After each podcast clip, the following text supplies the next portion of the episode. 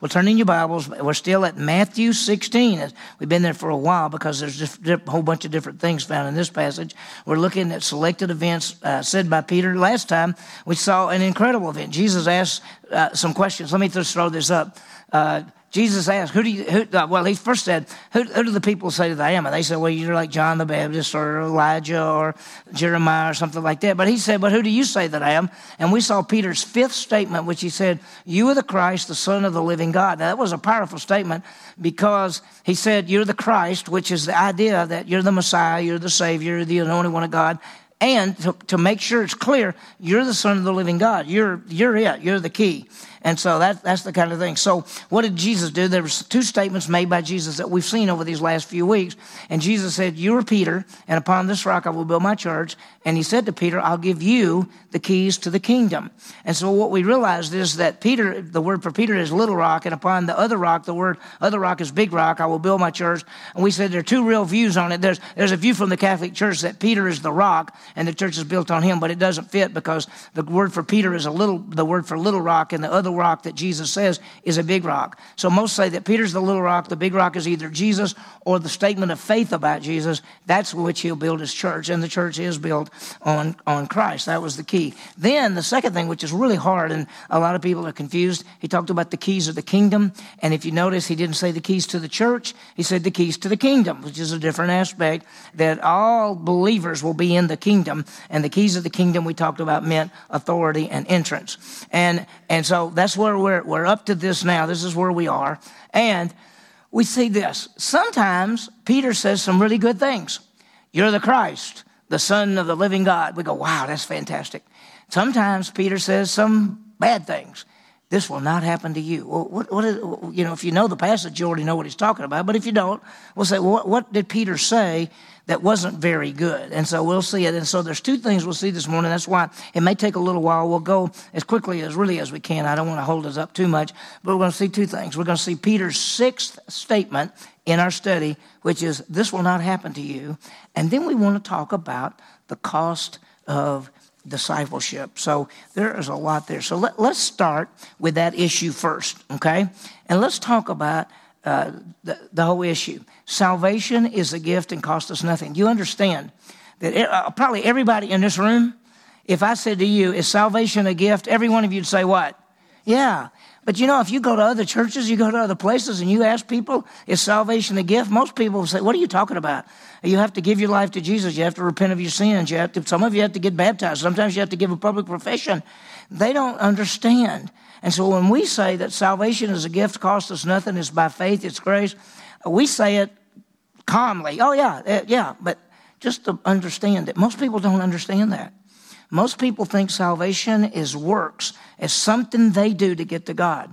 We understand salvation is a gift, and discipleship, and that's living for Christ, actually costs us our lives. It's works, it's our faithfulness.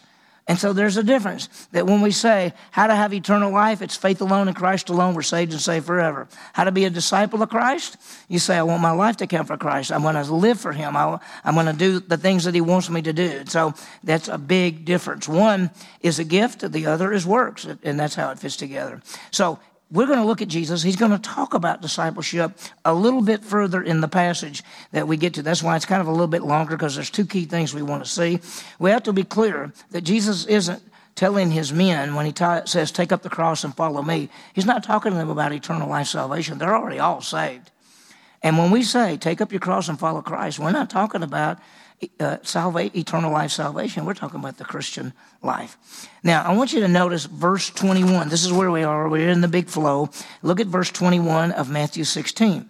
From that time, Jesus began to show his disciples that he must go to Jerusalem, suffer many things from the elders, the chief priests, the scribes, and be killed and be raised up on the third day. Now, the thing I want you to see is he starts the verse by saying, from that time. Now, I want to show you something you, you may not have thought about. This is a turning point. The very first part of the Gospel of Matthew talks a little bit about Jesus' background and everything. And then in chapter 4, verse 17, it says, From that time, or at that time, Jesus began his ministry. And he talked about how he went and he proclaimed and he healed people and he went around. That was the beginning of the ministry. here in Matthew 16, verse 21, Matthew uses the exact same words and says, At that time, Jesus began to show his disciples he's going to Jerusalem and die. This is the end of the ministry. So he's saying, This is how he started it, this is how he ends it. Now, he's ending it by he's heading to Jerusalem to die. And so it says, From that time, we know that Jesus came the first time to what? Why did Jesus come, come the first time? Why did Jesus come the first time? To die on the cross, yeah. Now, he offered himself as king, but they rejected him, so he came to die on the cross to pay for sin. And then he rose again, and then he's going to come a second time as the King of Kings and the Lord of Lords. Now, notice this passage again in verse 21, and that's why I just want you to see it. From that time, Jesus began to show his disciples that he must go to Jerusalem, suffer many things from the elders, chief priests, scribes, be killed, and raised up on the third day. So there's four things uh, this is the turning point. Yeah, four things go to Jerusalem, suffer from the religious leaders, be killed, and rise again. This is four things that he says. Let's look at those four things. The first one is to go to Jerusalem. Why Jerusalem? Why Jerusalem? Why would Jesus die in Jerusalem?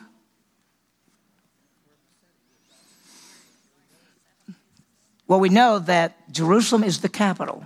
Jerusalem is the place where the temple is. If you go all the way back to Abraham, Abraham was told to offer what? His son, Isaac. And where did he offer his son? He didn't do it, but where did he go to offer it? Guess what? He did a three day journey and he came to a place called Mount Moriah. The other name for Mount Moriah is Mount Zion. It's exactly the place where the temple was wasn't there then, of course, when Abraham was there. It wasn't built till Solomon. And so here is Jesus going to the same place that the foreshadow of Abraham offered up Isaac is a picture of a father offering up his son. 2,000 years later, Jesus goes to Jerusalem for the Heavenly Father to offer up the Son. So it's beautiful. It's in Jerusalem. And this is the place that he would pay for sin. By the way, John 129, John the Baptist says, There's Jesus, the blank of God. What? the Lamb of God who takes away the sin of the world. Where did they offer sacrifices? Where did they offer sacrifices? Where? In the temple? Where was it? It's not a quick question. Jerusalem, right? So that's why he's going to Jerusalem. He's the Lamb of God. He says that he would go to Jerusalem and he would suffer many things by the religious leaders. The, and then he names who they are. He says the elders, the chief priests, and the scribes. The elders were the rulers of the people, the chief priest, the high priest, and his family. The scribes were the scholars. He said that he would suffer by these people. Do you remember? Uh, did Jesus suffer by the, from the religious leaders? I thought Romans put him to death. I thought Romans beat him. Did the Romans beat him? Who had him whipped? Caiaphas did. Did the religious leaders hurt him in any way?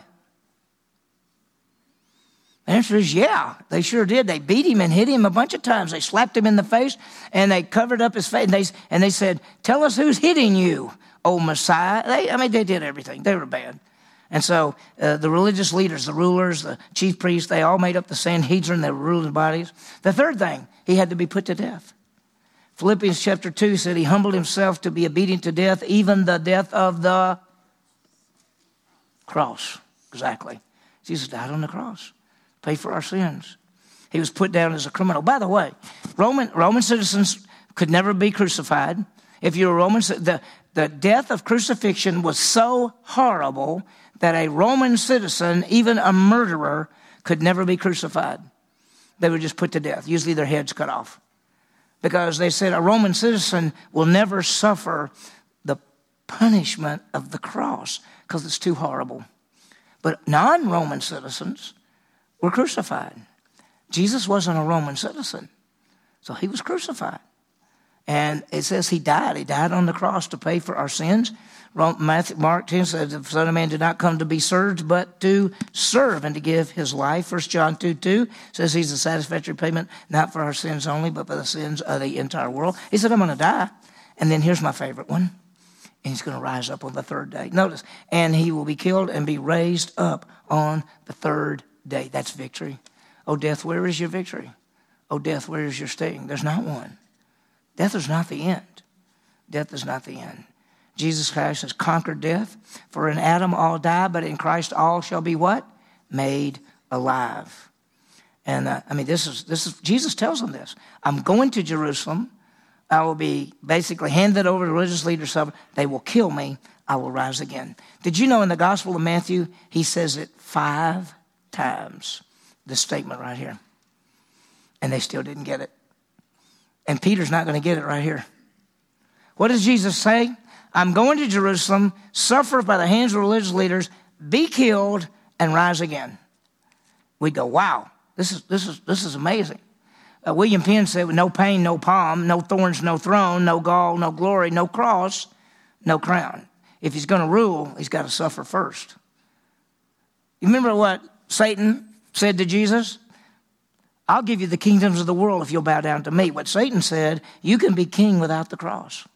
You can have the crown without the cross. And Jesus said, no, no, no. You got to have the cross, then the crown. Man's plan. Jesus stayed with us. Let me ask you a question. Did the, the 12, and we'll say the 11, did they want Jesus to leave? Did he tell them he was leaving? Let not your heart be troubled. Believe in God. Believe also in me. In my Father's house there are many rooms. If it wasn't that way, I told you, I'm going to go and what? prepare a place for you. For, you know, get it ready. I'll come back and get you. And they went, don't go. We don't want him to go. If you're with him, would you want him to go? If you're with him right now today and he said, I'm leaving, what would you say? Don't go. It's too fun being with you. Watching you make those Sanhedrin people look so stupid, right? they come up and then they go, whose idea was that to go talk to him? You know, I mean, who, you know, because he and they all. I'm sure the the disciples were laughing, going, "Look, they're so foolish when they go talk to Jesus." Well, man's plan would be Jesus should stay with us, but God's plan is Jesus must die and rise again and deal with sin. So, Jesus says, let's read verse 21. At that time, Jesus began to show his disciples he must go to Jerusalem the capital, the place of sacrifice, and to suffer many things from the elders, chief priests, and scribes, going to be suffer, and to be killed, Romans are going to ultimately kill him, and be raised up on the third day. What does Jesus say he's going to do? He's going to die and rise again. Isn't that, is that great news? Wow. Wow. They got it, didn't they? No, they didn't. Even after his death and his resurrection, and they went out to the tomb and he wasn't there, what did they say? What is going on here? Now, watch Peter. And we can't get too upset at Peter because we might have said the same thing. Jesus said, I'm going to die and rise again. And Peter took him aside. Let, let me, let me help you here, Jesus. Get over here. I got to talk to you a second. He took him aside and, to, and began to rebuke him. You're going to rebuke Jesus? Let me tell you where you're off here. Has Jesus ever been off on anything? And so he said, they rebuke him, saying, Lord, God, forget it, Lord. This shall not happen to you. What is Peter's sixth saying? If I can get it to work. This will not happen to you. By the way, uh, in the Greek, it's double negatives, which in English, double negatives cancel out, but in Greek, it just makes it stronger. He says, God forbid it, Lord, this shall no way and no how ever happen to you. That's what he's really saying. No, no, no, no, no, no, no possible way. No possible way. Peter's actually saying that if you'll get over here with me, I'll make sure this doesn't happen. I just can see Peter thinking, this is such a good thing. Peter missing the point. Jesus must die. We can't get too upset. You know, we might have been right there with Peter going, if you'll get over here, we'll get some, we'll guard you.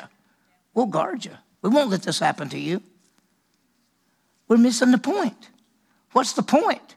Jesus didn't go to die forever. He went to die and rise again to pay for sin, to be the Messiah, to be the Savior. So what does Jesus say? But he turned and said to Peter, Get behind me, Satan.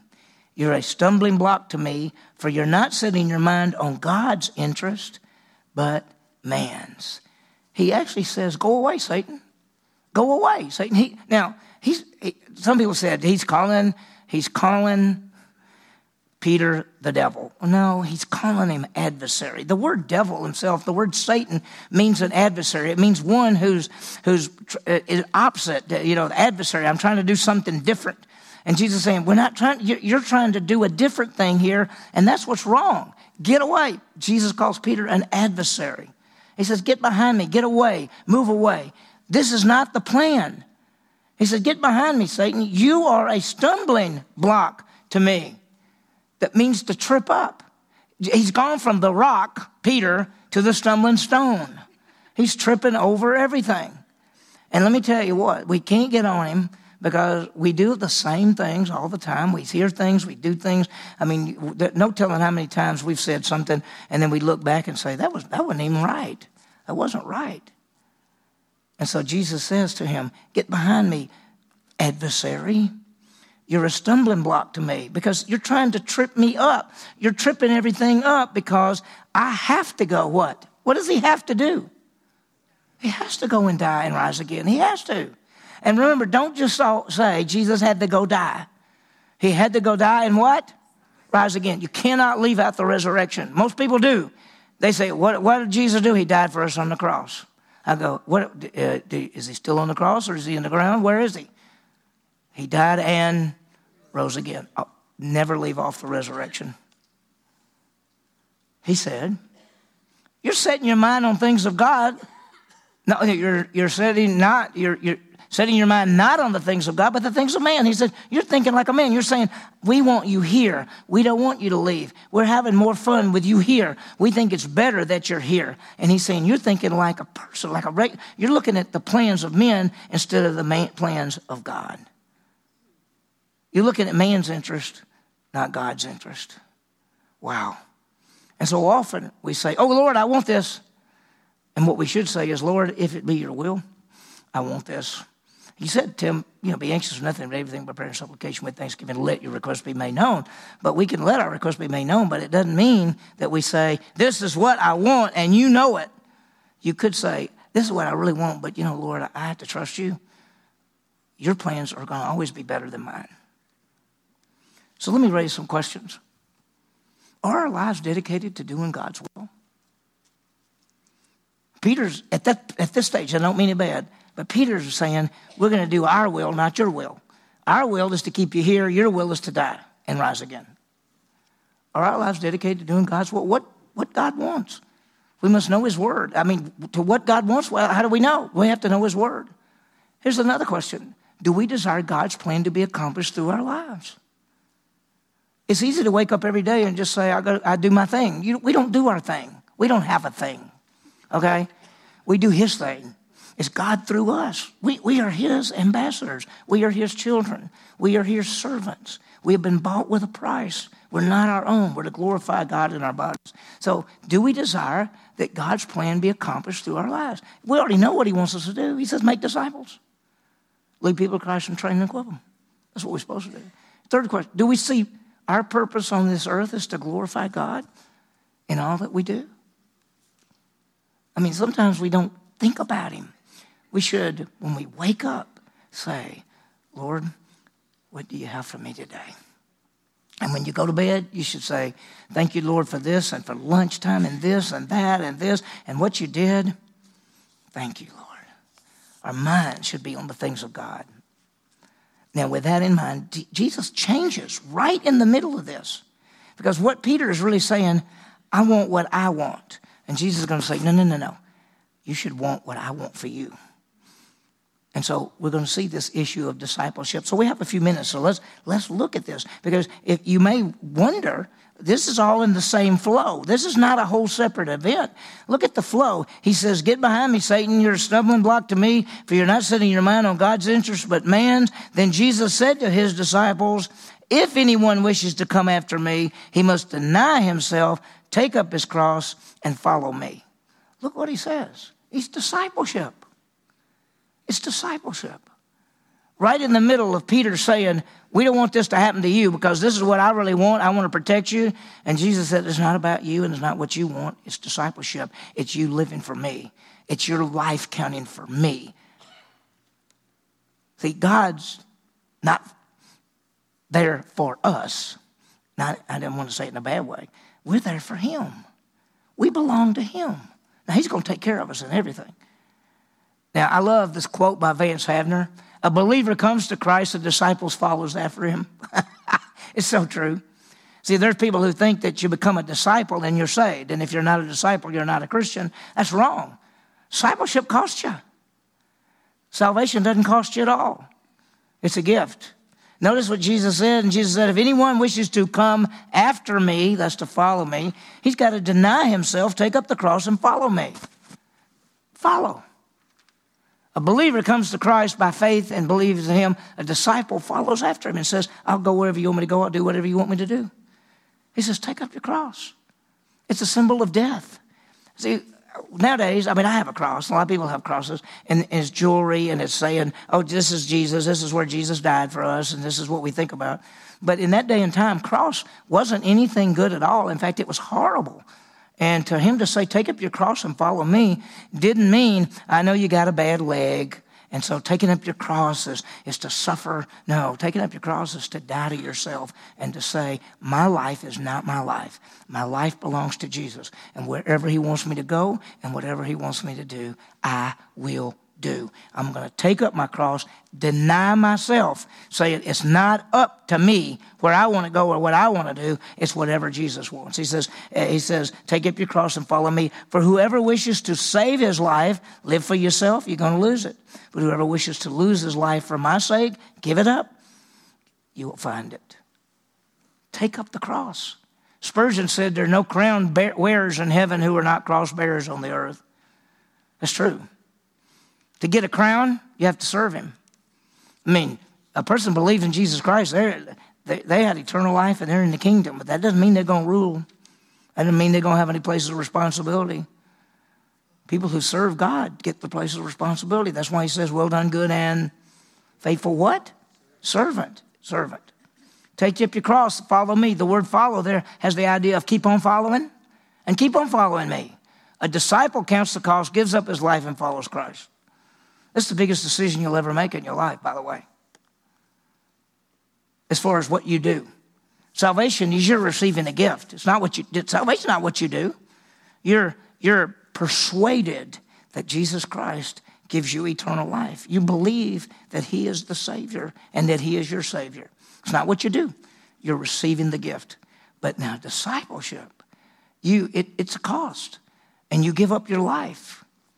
That's why I, I, you know, I trusted Christ when I was 19, but when I was 26 is when I came home from a football practice and said to God, I want my life to count for you. I'll go where, and it's the scariest thing I've ever did. Ever did. I said, I'll go anywhere you want me to go. I'll do anything you want me to do. I was a coach. I love being a coach. I thought I would be a coach for the rest of my life. That's what I thought. But I also said, whatever you want me to do, I'll be willing to do it, and I'll go anywhere. And over the next three to four years, he changed my desires so much that I didn't want to be a coach anymore. I wanted to get to be a pastor. And I love it. Right? But I also say to him, whatever you want me to do. Do you want me to stay here? I'd love to stay here. I'd love to die here. Not right this minute or anything, but I'd love to, I'd love to all to go all the way through because I love our church. I love everything about it. But that's what you say. Lord, I want my life to count for you, and I'll go wherever you want me to go, and I'll do whatever you want me to do. I love verse 25. Whoever wishes to save his life, you want to keep your life, you're going to lose it. Because you get to the end, you got nothing. But whoever loses his life for my sake will find it. You'll have it all. He's not talking about salvation. And y'all, you got to be careful because there are so many people out there that tie in works for salvation. And they think discipleship is salvation. Let me give you, let me give you two quick examples. One is what we call lordship salvation, in which you make Jesus Lord of your life, you agree to serve him in order to get saved. You say, Oh Lord, I give my life to you so I can have eternal life, and I agree to live for you. How many tracts have you ever seen that say those exact things for a person to be saved? That's works for salvation. They're making discipleship the salvation issue, and it's not. Then you have the other group. There's another group on the flip side that say something like this You're saved by faith in Christ, but a true believer will serve God. So they put the works on the backside. And this group says if you don't serve God, you're never saved. Or you might be saved, but you could lose it because you could serve for a little bit and then stop serving, then you, you know, you lost it. This group says if you don't serve God, you thought you were saved, but you never were. You just thought you were because you didn't do good works. So there's all those people out there that have good works either on the front end or the back end, all telling people that you better do good or you better look at your life. And they all think salvation is a reward, that you earned it. Salvation is a gift. Rewards are what's earned by your good works. So I hope, I hope every one of you in this room, and I know most everybody in this room, that you have believed in Christ for eternal life, so you're saved and saved forever. And then I hope you've come to a point somewhere in your life that you said, Lord, I give you my life. I'll go wherever you want me to do. I'll do whatever you want me to do. Take the gifts, talents, and abilities that I've got. And I want my life to count for you. I know it's scary. If you hadn't done it, it's scary because you're saying to God, I give up my life. But listen, you hadn't done that good with it anyway, right? Think about it. We look back and we go, I, you know, most people say, my life's a mess. Yeah, it's a mess. Look at it. Give it to the Lord for service, and your life won't be a mess. It'll bring honor and glory to Jesus Christ. Well, so the plan of Jesus is take up the cross and follow him. So Peter says, We're not going to let this happen to you. And Jesus says, Get behind me, adversary. You're looking at the things from man's point of view, which is for me to stay here. But I'm looking at things from God's point of view, which is I've got to die and rise again to provide the salvation. So let me give you some applications. Let's understand God's plan for salvation. See, man's plan is what? Do what's right, do good, God will love you, keep the law, try to live a good life. You know, where do you think, where do you think this whole idea of doing good to get to God comes from? Huh? Say it. Satan, exactly. That's his false, he has a false gospel. His false gospel is do good and God will love you. Guess what? You can't do good and God already loves you. There's none righteous, no, not one. You're not good. None of us are good. None of us can do any. Our, our righteousness is what? Filthy rags. So Satan has a lie. The lie is do good. Do good and God will love you. Do what's right. Keep the law. How many people have ever kept the law?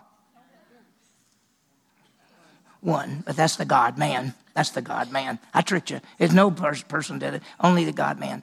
Let's just try to live a good life. By the way, how good do you have to be if you try to live a good life?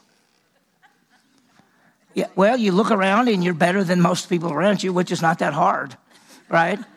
In our culture today, you could say, I'm pretty much in good shape, right? And then you realize that you've fallen short of God's glory too. There's none righteous, no, not one. That's man's plan. Here's God's plan Jesus' death and resurrection. He paid the penalty, died, rose again. He offers the gift of eternal life. It's not what we do, but what Jesus has done. And whoever believes in him has what? Aren't you glad it's faith alone and Christ alone and it's not what you have to do or keep doing? Because guess what? We can't do it. And all these people out there who are saying, do this and do this, they never know they're saved and they can never know that they're saved. If it depends on works, actions, faithfulness, you can never know. I talked to a guy, it's been about four or five years ago, and we were talking about it. And he basically says, if you're a believer, you'll live righteously. I said, So are you living righteously? He said, Pretty much. I said, okay, pretty much. What does that mean? I said, what about five years from now? You going to be living righteously? And he said, I, I, I, I hope so. I said, but you don't know. You don't know five years from now whether you're going to be living righteously or not. And what if five years from now you're not living righteously, which you don't know whether you are or not? What does that tell you? According to what you believe, five years from now, if you're not living righteously, you never were a believer they can have no assurance of salvation. Anytime you look to something other than Jesus Christ, you can have no assurance of salvation.